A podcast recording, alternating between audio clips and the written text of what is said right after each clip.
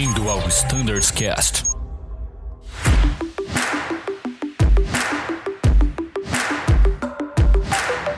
Fala pessoal que acompanha o Standards Cast, sejam muito bem-vindos a mais um episódio. Hoje falaremos sobre o ciclo de simulador R S T Delta da frota Embraer e para isso trouxemos convidados especiais que eu vou apresentar logo a seguir.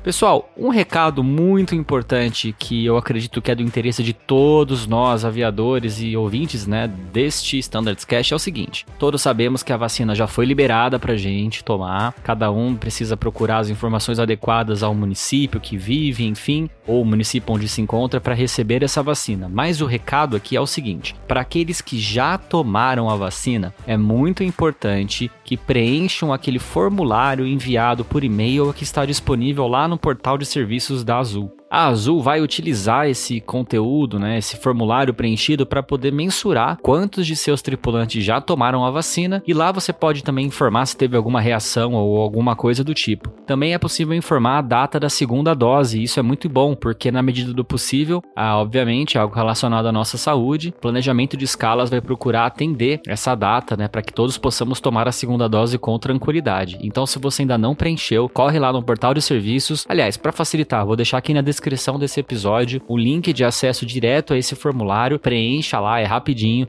e com certeza vai ser muito útil para que a Azul consiga mensurar ali quantos de seus funcionários e nós aeronautas também tomamos a vacina. Não importa se você tomou a vacina que requer a segunda dose ou se você tomou a vacina de dose única, o importante é responder esse formulário, tá bom? E bem, vamos direto então ao tema de hoje, vamos falar sobre o ciclo de simulador R S T Delta. Para isso trouxe aqui hoje Martinelli, trouxe o copiloto Mouzinho, Mouzinho, que é instrutor de solo na Uniazul, Bruno Scarduelli, recém-transferido ali para o Embraer, trouxe também o Anselmo, coordenador de Flight Standards do Embraer, e eu vou também fazer parte desse bate-papo, ver um pouquinho esse avião, e então vamos lá, direto ao ponto, vamos falar sobre a R S T Delta do Embraer. Fala, Danilão, Coronel, Mouzinho, Anselmo, prazer estar participando aqui com vocês. Não sei se todos sabem, né, mas o nosso recorde de audiência foram os episódios das R S Ts Charlie do simulador, né, Danilão? Foi. Foi muito bem aceito e a gente está aqui de volta para passar muitas informações importantes aí para todos vocês sobre o ciclo Delta do simulador do Embraer, como o Danilo muito bem comentou.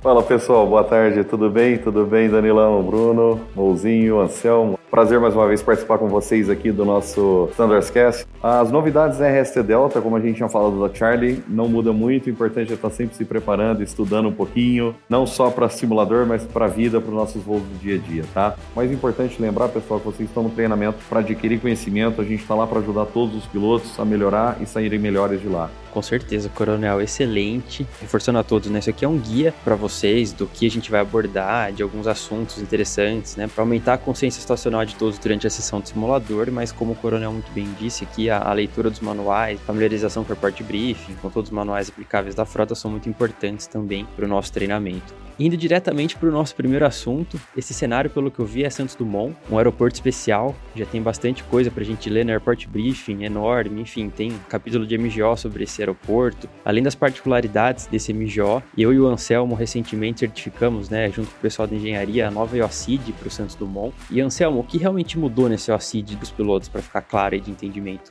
Perfeito, Bruno. Primeiro, obrigado pela oportunidade de estar aqui. Como o próprio Martinelli falou, é um prazer estar aqui, é muito bom a gente conseguir passar esse conhecimento de uma forma mais prática, mais direta, né? Então isso é sempre muito bom e o resultado que a gente vê é que isso tem sido bem aceito. Vamos lá, a gente soltou um comunicado, já tem feito parte das aulas do Standard Update, então provavelmente muitos já me ouviram falar sobre isso. Na E O C I D original que nós tínhamos, o primeiro ponto ficava muito próximo da cabeceira do Santos Dumont. Estamos falando da E O C I D da pista vinte da esquerda, tá? Então, quando você é, seguia o flow normal dos seus procedimentos de pane de motor após a V um, no momento que você ativava o E O C I D, o diretor de voo, ele indicava para você uma curva à esquerda para retorno ao Santos Dumont. A gente recebeu esse relato de ser um item que não é adequado para a situação. Entramos em contato com a Embraer e a Embraer, depois de investigar, explicou para a gente que o F M S tem duas lógicas. A lógica de sequenciamento de pontos de uma C I D normal, onde se você já passou os pontos, ele vai desconsiderando os pontos que ficaram para trás e sequenciando sempre os à frente. Já numa E O C I D, A Honeywell, ela partiu da seguinte lógica. Bom, o MEOSID muitas vezes é uma situação extrema. Então ela colocou a lógica do F M S como sendo para nunca deixar de sequenciar os waypoints anteriores. Então ela sempre referencia para o primeiro waypoint. Com isso, a gente fez um trabalho junto da engenharia de operações. A engenharia de operações tentou várias soluções. O Flight Standard, junto com o treinamento, junto com a chefia de equipamento, a gente acabou aprovando, como disse aí o Bruno, no final do mês passado, o MEOSID, que tem uma programação nova. Vocês vão ver um Flight Standard Update falando sobre isso. Ela tem dois segmentos. O primeiro segmento é um segmento visual e depois você tem, após a ativação dela, um segmento com uma trajetória baseada no F M S. O que, que a gente fez? A primeira parte, basicamente uma decolagem, vamos dizer assim, a menos da perda de motor, normal do Santos Dumont. Você vai decolar, manter o eixo da pista até duzentos pés. A duzentos pés, né? Você vai fazer uma curva à esquerda para a Pro cento e cinquenta e cinco. Esse é o segmento visual dela. Livrou o pão de açúcar, aí sim, você ativa a EOCID e passa nesse momento a ter todo o automatismo. O E O alto, o E O neve com o bank limitado a quinze graus, o Flight Level Change, o F M S Speeds. É um procedimento que é diferente dos demais, porque você tem esse primeiro trecho visual. O F M S do Embraer ele não enxerga um segmento visual, então a gente teve que fazer a saída inicial visual, e aí depois, já um ponto à frente do pão de açúcar, você já tem o primeiro ponto, subindo para cinco mil e quinhentos pés, aí você tem um segundo ponto, que é sobre a ilha rasa, né, onde você vai fazer uma órbita a cinco mil e quinhentos pés. Tá? Então acho que é uma solução que ficou adequada, com o workload adequado, e a gente tem os benefícios aí do automatismo. Pô, legal, Anselmo, pelo que você descreveu, realmente é algo bem basicão, né? Pra quem opera Santos Dumont, fui base Rio três anos, é uma decolagem, uma trajetória, pelo menos a parte da navegação ali, né? Como você bem disse, bem padrãozinho do que a gente já estava acostumado a fazer, bem legal. A gente sabe que a ATA setenta, então, ela se repete em todos os ciclos, né? Todo mundo sabe da importância disso. A ATA setenta tá relacionada a motor, mas a gente sabe que alguns cenários no Embraer, especialmente, podem acontecer ainda durante a corrida de decolagem, que podem levar a uma interrupção nessa decolagem, a uma manobra de R T O. Tem um caso clássico no Embraer, né, que ainda gera dúvida, e no Santos Dumont talvez a gente tenha que tomar muito cuidado, que seria aquela engine, T L A, not TOGA. É importante, então, talvez a gente comentar em relação a isso. A rápida identificação do que está acontecendo e a rápida correção do que está acontecendo pode gerar ali uma decolagem mais segura, né? Ou evitar uma interrupção de decolagem desnecessária. Quem quer comentar sobre esse tópico aí? Esse é uma muito boa, né, Danilão? Até inclusive porque a gente pode ter o engine T L A not in TOGA, como pode ter um T L A fail, né? São várias panes relacionadas ao T L A. Exato. E ali Santos Dumont rejeita, prossegue, né, Coronel? Essa daí é bem, é bem... não é tricky, assim, mas requer um um pouco de atenção dos pilotos ali, né, durante a identificação da falha, principalmente. É, exatamente. Então a gente tem o caso do engine T L A no ar em TOGA, que o próprio peso da mão do piloto, às vezes por não chegar no detente de TOGA, pode provocar essa mensagem no I C A S. E só o ajuste da potência no detente de TOGA, você tem a eliminação dessa mensagem e a decolagem continua normalmente. E o caso maior aí, que é o engine T L A fail, que seria de fato uma redução da potência para idle, né? E sim uma assimetria de potência, que se identificada até V um menos cinco, tem que ser feita a rejeição. Muito bom. A gente sabe que o Santos Dumont, o Galeão, enfim, os aeroportos da região do Rio, eles são cercados por bastante relevos, né? E é natural, então, que naquela região a gente fique bem atento ali a eventuais alertas de E G P W S. E faz parte desse ciclo Delta a gente revisar também os procedimentos relacionados a E G P W S. Além disso, a gente sabe também que o espaço aéreo do Rio ele é bem congestionado, né? É uma terminal bastante importante ali, significativa. Faz parte do ciclo também treinar recuperação de T C A S, as manobras de T C A S, na verdade. Queria que vocês comentassem um pouquinho sobre quais são os erros mais comuns, o que, que os pilotos têm que se lembrar nessas duas manobras, de E G P W S e do T C A S, e principalmente o papel do Pilot Monitoring, né, que eu acho que se destaca bastante ali numa eficiente identificação e recuperação nesses dois cenários. Vamos lá, sobre o, o E G P W S. Quando você tem um, um E G P W S e você tem que iniciar a sua manobra evasiva, né, o que, que o fabricante colocou, né? Você vai inicialmente para vinte graus, né? E você sempre respeita o P L I. Essa é uma, é uma dúvida que o pessoal tem. Se você tiver por algum motivo você não conseguir chegar em vinte graus, né? Se o P L I ele te limitar antes, você fica parado no P L I. Caso contrário, se você conseguir, chega inicialmente no vinte graus e o P L I ainda não apareceu, você pode, né, continuar comandando o pitch para pitches superiores. Por quê? Quando você tem o P L I, lembrando que o P L I é uma medida do alfa, né, do ângulo de ataque do avião, quando você leva a aeronave, né, para os limites do P L I ou próximo do P L I, você está levando ela para o alfa máximo para aquela situação, para aquela configuração e, consequentemente, para uma situação de necessidade de uma manobra evasiva, você está gerando aquilo que você mais precisa, que é a maior sustentação possível,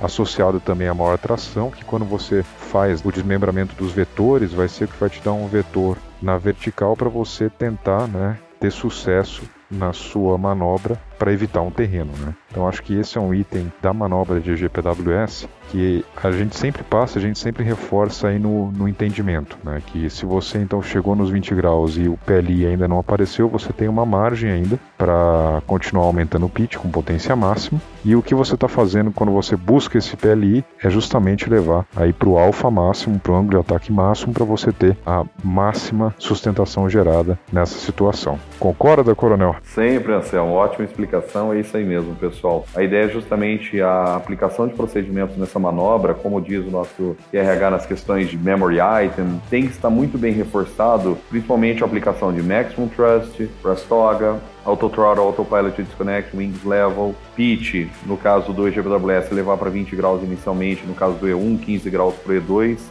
É bem lembrado também que, quem sabe, em breve a gente tem um simulador do E dois aí. Opa! Tá vendo? Vamos torcer, vamos pedir para o comitê executivo aí pra gente. Então, assim, pessoal, e manter essa configuração da aeronave até ter a certeza de, de rain assured, né? Que no caso daí pra gente seria quando a gente tiver os green panels, na, numa região que não tem M S A, ou M S A de uma região aeroportuária, né? De algum aeroporto em procedimento.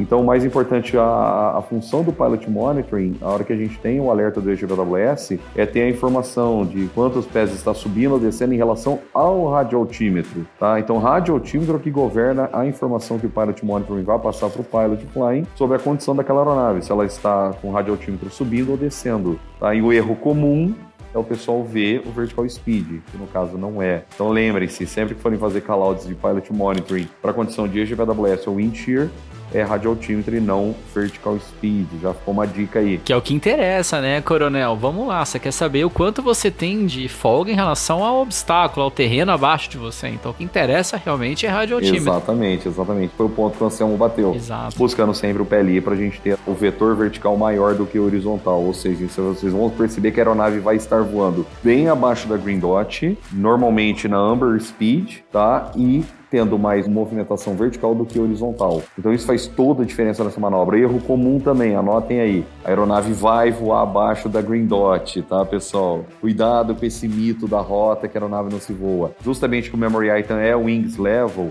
é para vocês não aumentarem o fator de carga durante essas manobras, tanto de wind shear quanto de G P W S. Então, ou seja, com wings level das manobras, vocês vão voar abaixo da green dot. Sim, e você tem o P L I lá como referência, né, Coronel? Então não tem problema nenhum, você vai estar limitado por aquilo, né? Você pode estar abaixo da green dot nesse caso, mas já tá com o P L I ali pra, de referência para você.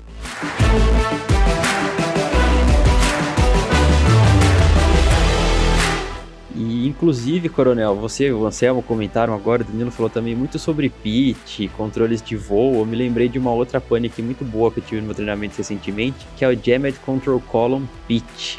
Por mais que seja, assim, o memory item simples, né? Pô, basicamente, você desconecta, vê qual dos profundores está funcionando e o pilot flying vira aquele que está colado funcionando. Porém, né, a gente tem certas particularidades, como, por exemplo, um travamento com pitch-up, né? Que eu acho que é um gravíssimo aí, né? São uma das falhas mais difíceis que a gente tem aí, né? Fora o, um disparo de trim, que seria da gente gerenciar esse tipo de falha. Então, eu acho que seria legal a gente bater um papo também, comentar, o Mouzinho tá aí também, você, o Anselmo, né? Que, que fez vários testes aí no Embraer, a gente comentar um pouco sobre esse tipo de travamento e algumas particularidades aí pra galera se atentar, especificamente pra essa pane aí, que ela é mais, né, detalhada, assim, ela precisa de um pouquinho mais de atenção pra você conseguir não só identificar, mas depois identificar como você vai continuar o seu voo depois que você teve essa pane, né? Com uma das superfícies travadas.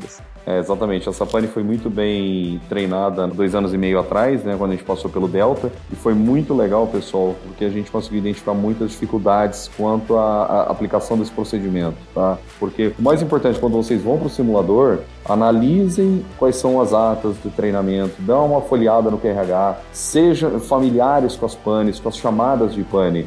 E aí eu vou convidar o Mouzinho, nosso instrutor de F T D lá da Uniazul, instrutor de solo nosso, para falar um pouquinho aí sobre essa falha. Opa, pessoal, tudo bom? Primeiro, queria dizer que é um prazer participar aqui com vocês no Standards Cast pela primeira vez. Agradecer o Coronel que me chamou a esse projeto aqui. E sobre a manobra Game Controls, é, ele é muito comum, de vez em quando as pessoas ligam pra gente, a gente fazendo o simulador, para perguntar, às vezes tem dúvida, né, do callout que você tem que fazer, do procedimento. A gente tem um memory items que é bem diferente do que a gente usa para identificar o procedimento, né, que seria o Game Control Column Pitch, no caso. E as pessoas ficam em dúvida se falam esse nome todo na hora de identificar a pane ou não. E, na verdade, o A O M da gente, ele fala que a gente basta só identificar que é o G M da Elevator, no caso, né? Então, às vezes, gera uma certa dúvida. E as pessoas chegam confusas no simulador e, às vezes, relatam pra gente: nossa, fiquei na dúvida, não sabia se eu falava um, não falava outro. Acabei trocando tudo e falei G M da Elevator, por exemplo. É importante lembrar disso e que tem um procedimento. Primeiro, o memory item, né, que é identificar o controle.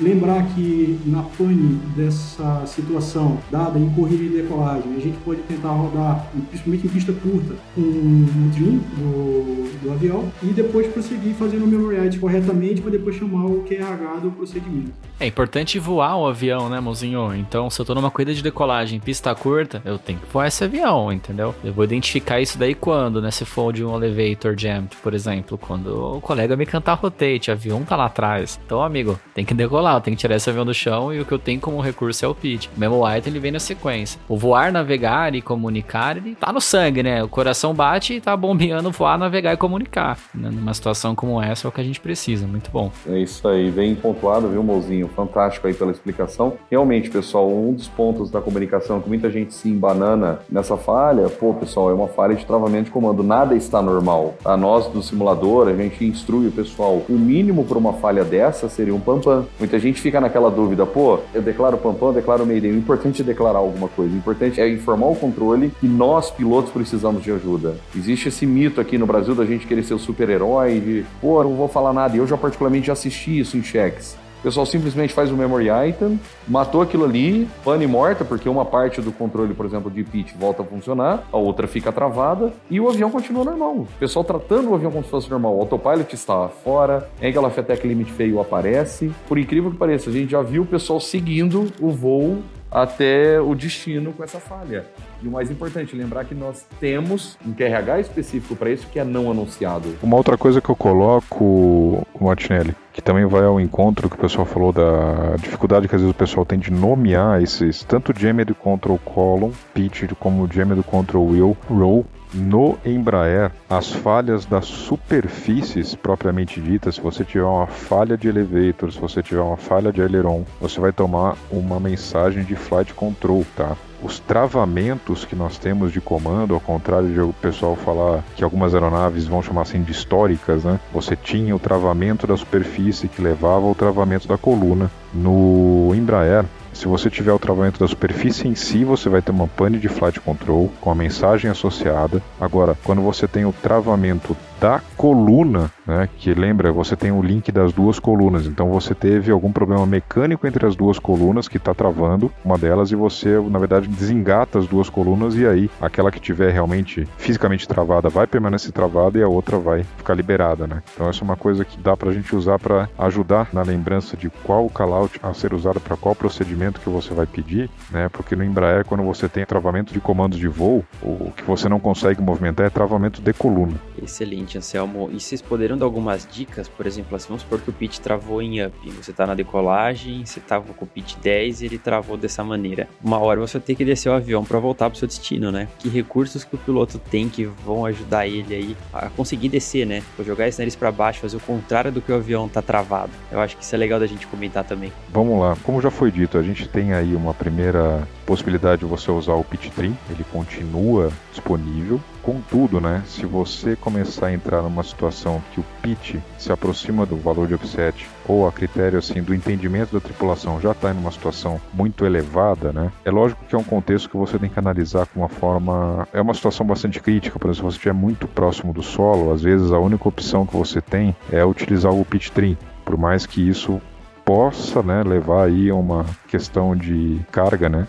sobre a aeronave, mesmo que a aplicação do pitch trim seja relativamente devagar. Mas se você já está mais alto, uma forma de você reduzir esse pitch, caso você esteja com problema para identificar, algum problema para desconectar, uma forma que você pode utilizar sempre para reduzir esse pitch é causar um rolamento utilizando o rudder. Lembrando que tanto o E um quanto o E dois, eles têm proteções em todo o envelope de voo para você evitar um, uma sobrecarga na empenagem vertical. Tanto que a gente não tem limitação de velocidade para utilizar o, o rudder nem com modo direto. Então é uma das, dentro da caixa de ferramentas que o aviador tem, lembrar que ele tem essa possibilidade aí de utilizar, ah, induzir um rolamento a partir da aplicação do rudder, lembrando que a asa é enflechada, então você vai ter automaticamente um rolamento. E aí é uma situação bem, bem gentil, né, de nariz embaixo, por causa do rolamento que foi iniciado, e você tem aí uma forma de contrabalancear, né, esse pitch com essa coluna travada, né, enquanto você tenta aí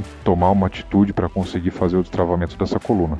Bom, pessoal, excelente, acho que a gente conseguiu falar bastante dessa pane. Coronel, Mouzinho, Anselmo, alguma outra de Fly Controls que vocês gostariam de comentar aí pra galera? Só um, um highlight aí. Pessoal, acho que o mais importante é lembrar realmente essas panes de travamento de comando, elas não são anunciadas, tá? Então a gente percebe muitos erros, uma vez que foi desconectado o controle, né? Acho que vale a pena frisar. Normalmente a gente tem entregado a falha de Angle Attack Limit Fail e Autopilot Fail, tá? São panes consequentes, consequência do Memory Item, né? Então de Jam Control Column Pitch. Então assim, conheçam o seu Q R H, conheçam as suas mensagens não anunciadas. As anunciadas, elas falam por si só ali no I C A S, então eu acho que vale a pena um pouco de estudo, um pouco de atenção. Acho que o mais importante, pessoal, é a preparação contínua, o travamento de comando. Se acontecer, se você desconectou o lado errado, desconecta o outro, não tem problema, o avião continua voando com as limitações dele e faça aquele Q R H pertinente. Para o caso de Jam Control Wheel Roll, a gente tem limitação de vento de través, então é muito importante entender que pista que você vai operar ou não vai, a limitação que você tem para aquela aproximação dentro do nosso Special Consideration.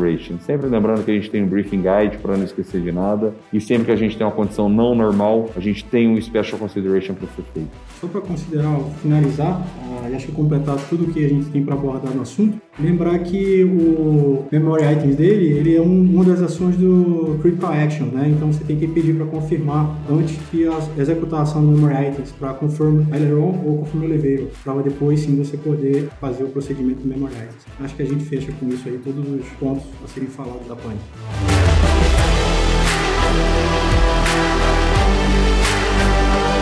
Muito legal, pessoal. Bem, a nossa conversa tá muito boa, porém a gente precisa encerrar por aqui porque o nosso tempo tá chegando no limite, todo mundo sabe como funciona. Mas esse bate-papo continua no próximo episódio, que está logo aqui na sequência no seu player favorito. Muito obrigado e até já!